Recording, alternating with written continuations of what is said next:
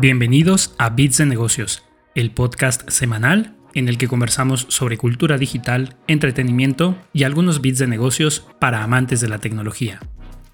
Durante este quinto episodio voy a hablarles largo y tendido de las novedades que presentó Apple en su conferencia de desarrolladores el pasado 5 de junio. Como no es un podcast completamente dedicado a una sola tecnología o a una sola compañía, también les voy a hablar de algunos de los estrenos más recientes que están llegando a las plataformas de streaming de video. Y vamos a hacer un pequeño repaso de los anuncios más importantes de la Summer Game Fest o el Festival de Verano de los Videojuegos.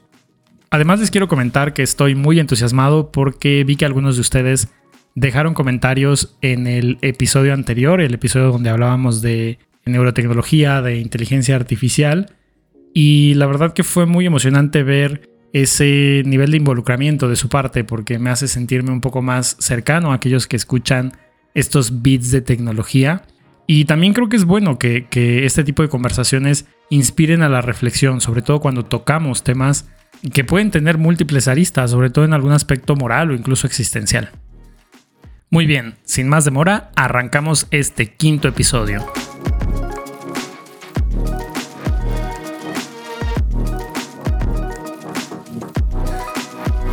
Iniciamos con los bits de entretenimiento que estarán disponibles durante las próximas semanas.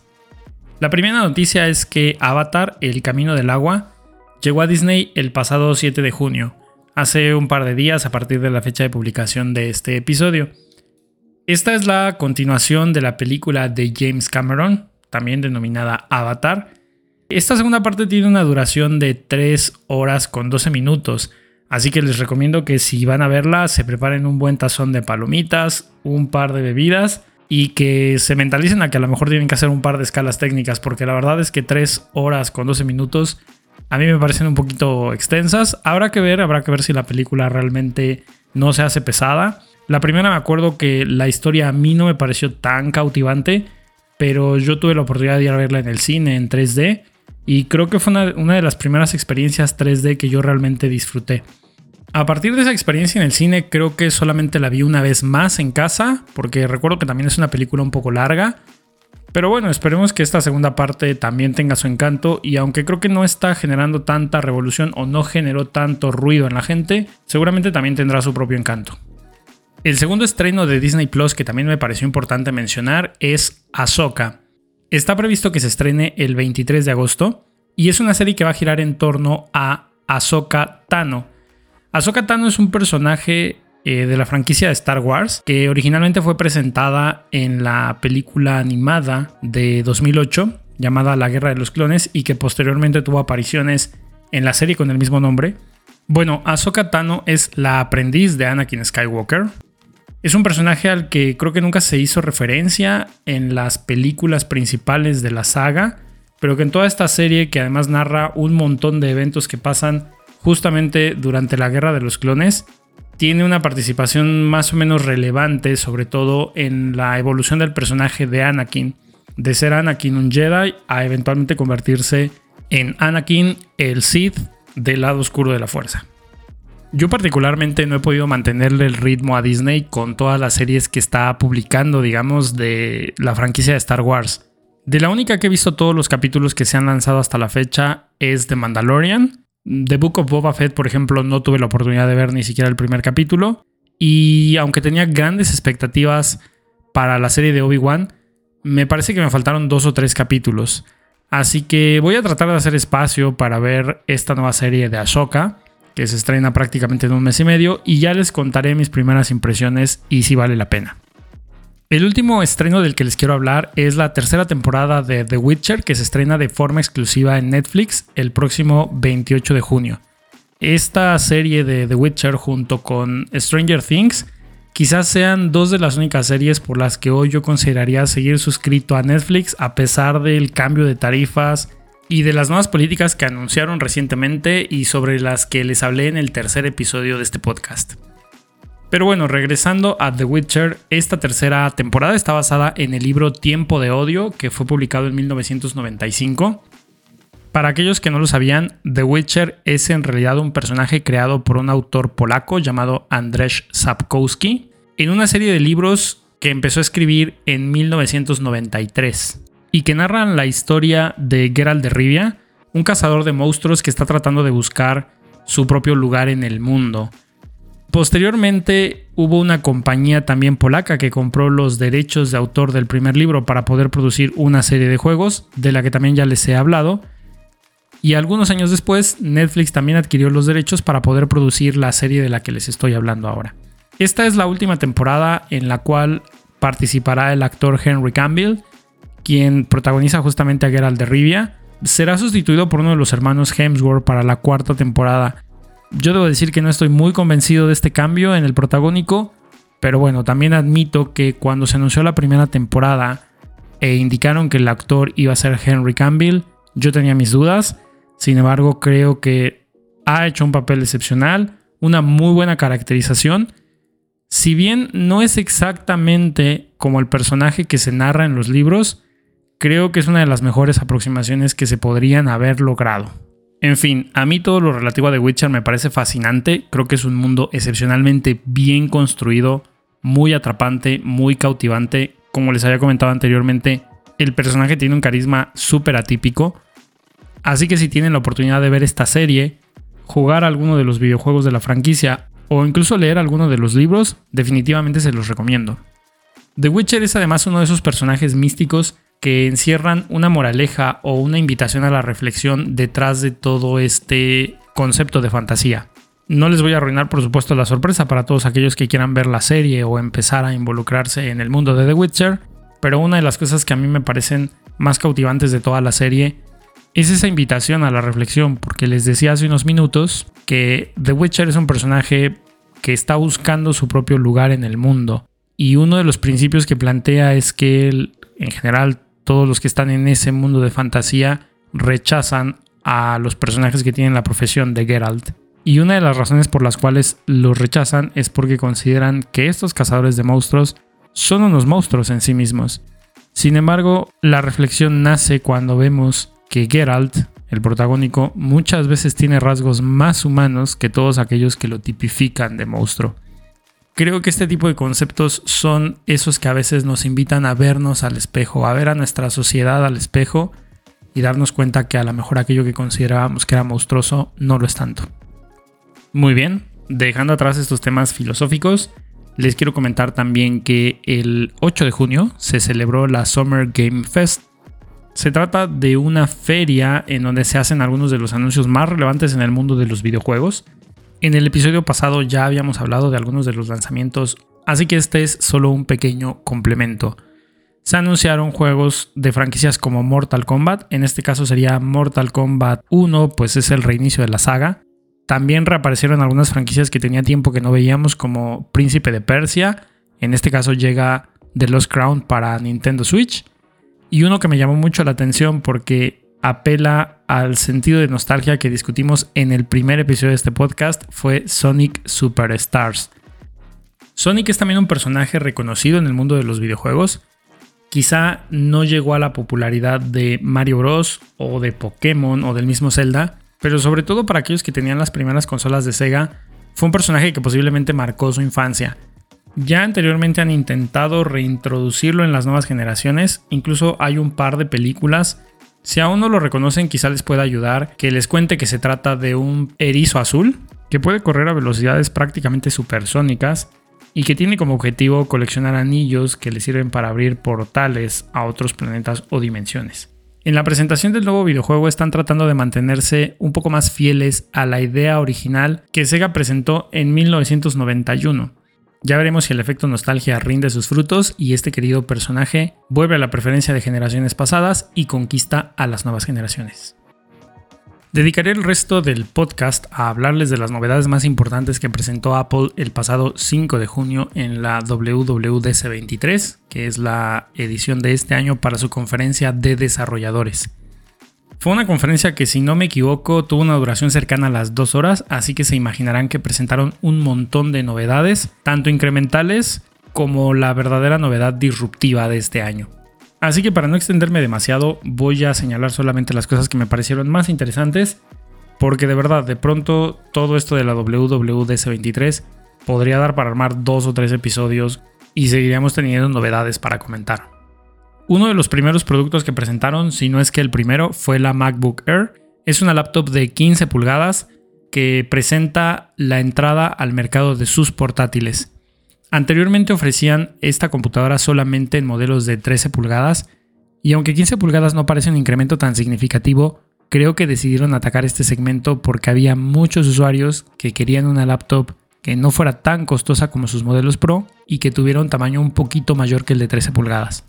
El segundo producto relevante del que me parece la pena hablar es la Mac Studio con procesadores M2. Mac Studio es el producto tope de gama que introduce chipsets como el M2 Max y el M2 Ultra, que hoy por hoy son los procesadores más potentes que ha diseñado Apple.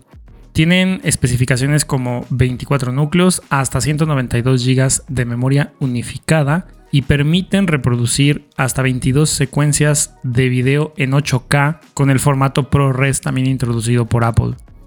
El precio en México, y agárrense porque es una locura, 149.999 pesos mexicanos. En Estados Unidos el precio base es de 6.999 dólares. Claramente no es un equipo que el usuario convencional como tú y yo compre para leer correos, navegar en redes sociales o grabar un podcast. Es algo que está enfocado sobre todo en un mercado muy profesional en donde se justifica cada centavo de estos casi 7 mil dólares. Cosas como renderizado 3D, edición y procesamiento de video, simulación también en 3D o producción musical. Con esta renovación en su línea de productos, Apple completaría su transición a Apple Silicon. Esta es la familia de procesadores diseñada por ellos para sus propios equipos de cómputo. Como recordarán, es una transición que iniciaron en 2020, pues antes utilizaban procesadores de Intel. Durante la conferencia también hablaron de las novedades más importantes de las nuevas versiones de sus sistemas operativos. El primero de ellos es Mac OS, que es eh, la nueva versión se va a denominar Sonoma, en honor a los viñedos que están en Estados Unidos. Y algunas de las novedades más importantes es que presenta mejoras en el uso de los widgets. El objetivo es que sigan proporcionando información al usuario, pero que no lo distraigan de las cosas que tiene que hacer. Es decir, cuando utiliza una aplicación maximizada o que ocupa gran parte de la pantalla, los widgets se vuelven un poquito más transparentes, como menos relevantes para distraer menos al usuario. También presentaron mejoras en la integración de los dispositivos de su ecosistema. Por ejemplo, puedes utilizar la cámara de tu iPhone como dispositivo de entrada para tener una videoconferencia en tu Mac. Por supuesto, también hablaron de lo que viene para iOS, el sistema operativo que rige a todos los iPhone. Algunas cosas como mejoras en el funcionamiento de AirDrop, que es la tecnología propietaria de Apple para poder transferir archivos entre dispositivos. Yo honestamente creo que era una de las cosas que tenían que mejorar urgentemente sobre todo considerando que los iPhone hoy tienen una capacidad para tomar fotografías y videos de muy alta calidad, pero que también utilizan muchísimo espacio en el dispositivo. Y estando limitados por puertos USB 2.0, la única alternativa que quedaba era la tecnología de transferencia de archivos inalámbrica. Así que para mí va a ser bienvenido que no tengas que estar frente a frente para continuar una transferencia de archivos con alguno de tus dispositivos o con algún amigo que también tiene un iPhone. La mejora más importante es que tú inicias hoy la transferencia de un archivo por AirDrop y si está tomando demasiado tiempo no necesitas mantenerte cerca de su dispositivo. Te puedes ir y la transferencia va a terminar por internet a través de un canal que ellos denominaron altamente seguro y privado. Además de las actualizaciones que también llegarán para el sistema operativo de iPad, presentaron algunas novedades muy interesantes para otros de sus productos. Quizá una de las que más llamó mi atención es que FaceTime llegará al sistema operativo de Apple TV. FaceTime es la solución de Apple para videollamadas. Lo que presentaron es que tú puedes colocar tu iPhone con las cámaras orientadas hacia ti, por supuesto enfrente de la televisión, te sientas en tu sofá y puedes tener la videollamada proyectada en tu pantalla utilizando tanto las cámaras como los micrófonos de tu iPhone para que tus interlocutores te vean y te escuchen. Eso a mí la verdad que me parece uno más de sus logros para seguir creando un ecosistema mucho más atrapante y mucho mejor logrado para sus usuarios. Finalmente hablaron de Watch OS 10, que es la nueva versión del sistema operativo para sus relojes.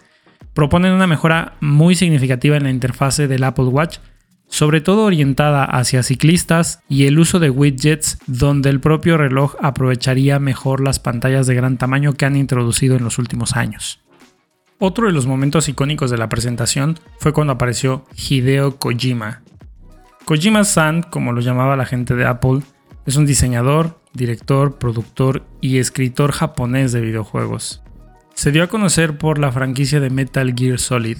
En la industria la verdad que es una persona que tiene gran reconocimiento tanto de críticos como del público que ha podido disfrutar de su trabajo. Hace no mucho realizó una colaboración además con Guillermo del Toro para un juego llamado Dead Stranding. No sé si yo me atrevería a calificarlo como uno de los mejores juegos de todos los tiempos, pero sí podría decir que es un juego diferente que añade su propia propuesta de valor. La participación de Kojima-san estuvo enfocada en mostrar que por fin Mac está interesada en convertirse en una plataforma para videojuegos. Es bien sabido que esa industria no es su fuerte, pero creo que es una buena estrategia tratar de acercarse a ese mercado objetivo para aún capturar más usuarios potenciales y traerlos a su ecosistema. La conferencia de Apple cerró con el ya tradicional One More Thing. Este One More Thing, que se traduce en una cosa más, fue una frase icónica que acuñó Steve Jobs cuando presentó el primer iPhone. Durante esas conferencias él siempre presentaba novedades que de alguna forma la gente ya esperaba o que aunque eran bienvenidas tampoco entusiasmaban tanto al público porque no representaban disrupciones o cambios de paradigma. El One More Thing era la cereza del pastel al final de la conferencia, ese cierre fuerte que tenía como objetivo volarle la cabeza a todos los asistentes y decir, wow, Apple nuevamente presentó un cambio de paradigma. El One More Thing de este año, como ya les había anticipado hace un par de episodios, fueron las gafas de realidad virtual, realidad aumentada, en las que Apple había estado trabajando durante los últimos años. Estas gafas han recibido el nombre de Apple Vision Pro. Físicamente parecen unas gafas como las que la gente utiliza para ir a esquiar o para hacer snorkel. Es una propuesta que deja un poco de lado todo el tema del metaverso y de la realidad virtual y se enfoca más en la realidad aumentada, pero no de la forma en como yo había pensado. Recuerdo que les había comentado de las Google Glass, estos lentes de Google, cuya propuesta era que pudieras salir a la calle, por ejemplo, utilizar esas gafas y ver en los cristales de las mismas información relativa al clima o a la ruta que tenías que seguir para llegar a tu destino. Incluso recuerdo que les comenté que yo la verdad no me imaginaba poniéndome un casco de realidad virtual o de realidad aumentada mientras iba en la calle, en la bicicleta o en el transporte público. Pues bien, lo que Apple presentó apunta a resolver casos de uso completamente distintos a esto que yo había imaginado.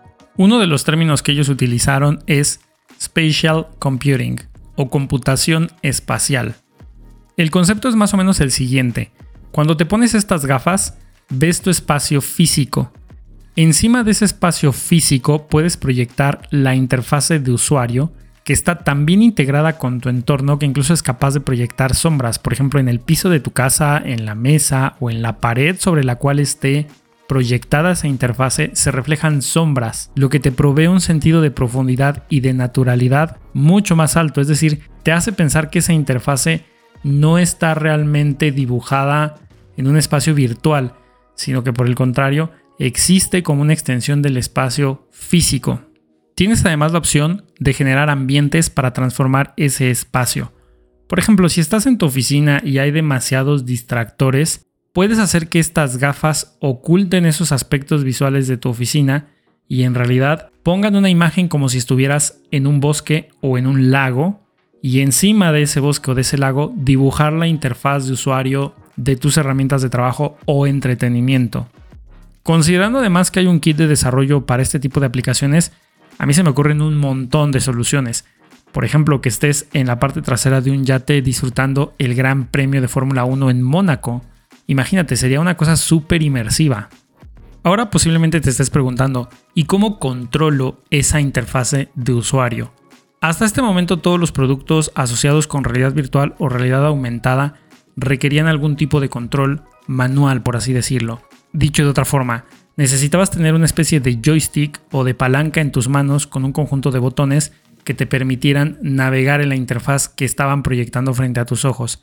La gran innovación o una de las grandes innovaciones de Apple Vision Pro es que utiliza un conjunto de sensores, cámaras y radares de profundidad para que tú puedas controlar la interfaz con tus ojos y tus manos. Piensa por un momento que estás utilizando este producto para ver una serie o una película La forma en cómo seleccionas el contenido que quieres ver es solamente mirándolo.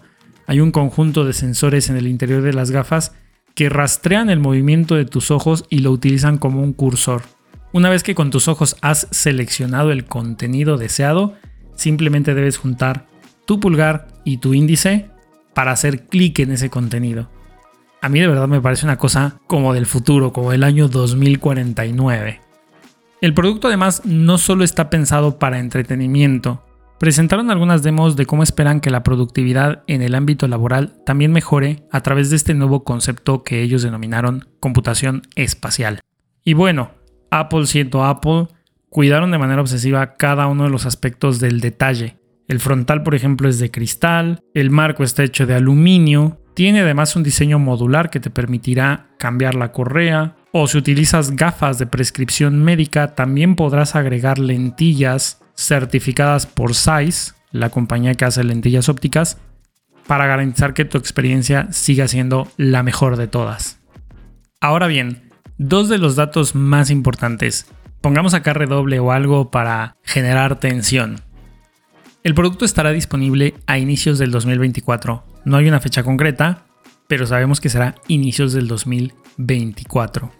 Y el precio, bueno, inicia en 3.499 dólares. Al decir inicia, me da para pensar que tendrán distintos niveles para las Apple Vision Pro. Quizá diferenciados por el almacenamiento, la capacidad de procesamiento, el tipo de correa que incluya o algún otro diferenciador, pero seguro podrían llegar a precios a lo mejor de hasta 4.000 o 4.500 dólares. Con este bombazo estamos cerrando el bloque de bits de tecnología, que de pronto no fueron tan bits porque hemos hablado largo y tendido de las noticias de innovación de esta semana. Pero vamos a pasar entonces a nuestro bit de negocios. Quiero hablarles de las curvas S en innovación tecnológica.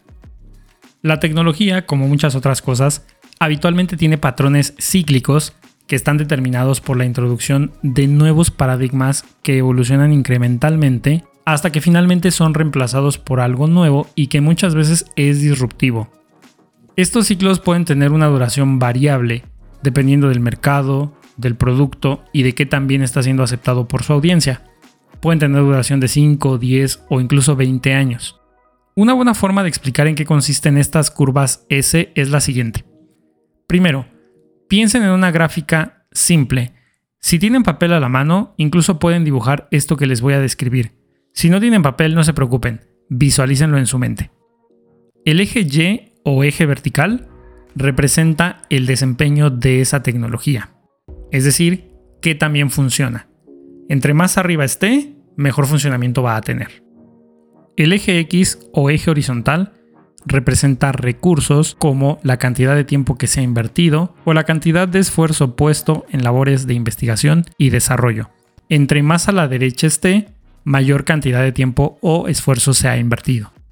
Ahora bien, dentro de su gráfica, dibujen una S, procurando hacer una S, digamos, chata, es decir, que no tenga la caída inicial ni la caída final. Empiecen dibujando la S desde la parte de abajo lo más pegada posible a la intersección de los dos ejes. Estas S representan el ciclo de vida tecnológico. La parte por la que empezaron, es decir, la parte más baja de la S, es lo que se denomina periodo emergente. Durante esta fase, el desempeño del producto es relativamente pobre. Típicamente sale de laboratorios de investigación, de universidades o de empresas con muy buenas cantidades de recursos. El costo suele ser alto además. Cuando la S va subiendo se denomina periodo de aceleración. Esto quiere decir que eventualmente el ritmo de mejora aumenta y lo hace de manera significativa. En este periodo, cada iteración del producto parece una evolución en sí misma. Empieza a haber propuestas que atacan mercados menos costosos. Si seguimos la curva hacia la parte superior de la S, alcanzaremos el periodo de asentamiento las cosas vuelven a desacelerar. Las mejoras ya no parecen esos saltos evolutivos, más bien parecen pequeñas mejoras incrementales que se van volviendo cada día más difíciles de percibir. Muchos usuarios ya han adoptado estas tecnologías y el costo se vuelve algo mucho más estable. El producto además corre el riesgo de convertirse en una commodity, Cuando han transcurrido algunos años desde que se alcanzó el periodo de asentamiento, se crea una nueva S más arriba y más hacia la derecha en nuestra misma gráfica que representa un cambio de paradigma. Las curvas S en innovación tecnológica describen lo que ha pasado con distintos productos que se han lanzado al mercado. Pensemos por ejemplo en el mercado de las PCs personales. Alcanzaron la parte emergente en 1970. En ese momento era casi prohibitivo hacerse una computadora personal para tenerla en casa. La fase de aceleración se alcanzó en 1980 cuando IBM y Microsoft hicieron un convenio que permitió poner una PC en el hogar de la familia promedio norteamericana. En 1990 se alcanzó el periodo de asentamiento hasta que llegó el siguiente boom, que en este caso fue el Internet. Con los teléfonos móviles pasó algo muy parecido. Fueron un producto emergente en 1980, lograron despegar en 1990 y para la década del 2000 ya era un mercado bien consolidado hasta que llegó el iPhone en 2007. Si pensamos en lo que es el iPhone actualmente, 2023, y las evoluciones que ha tenido en los últimos 3 o 4 años, nos damos cuenta que el iPhone cada vez está más cerca de su periodo de asentamiento. Pero entonces, ¿cuál es la siguiente curva S? Creo que justamente esta fue la pregunta que Apple se planteó hace 4 o 5 años y cuya respuesta fue la computación espacial. Pasemos entonces de la computación personal con la Mac a la computación móvil con el iPhone a la computación espacial con el Vision Pro. Como todo producto de primera generación, le quedan algunos años por delante para ver si logra conquistar al mercado y a sus consumidores. Aún es muy temprano para poder saberlo, pero yo sí creo que podríamos estar ante el siguiente salto de paradigma, el inicio de la próxima curva S. Gracias por escuchar las noticias más relevantes de esta semana y también gracias a todos aquellos que se han suscrito al podcast y que me escuchan todas las semanas. Nos escuchamos con más y mejores bits de negocios en nuestro próximo episodio. Hasta pronto.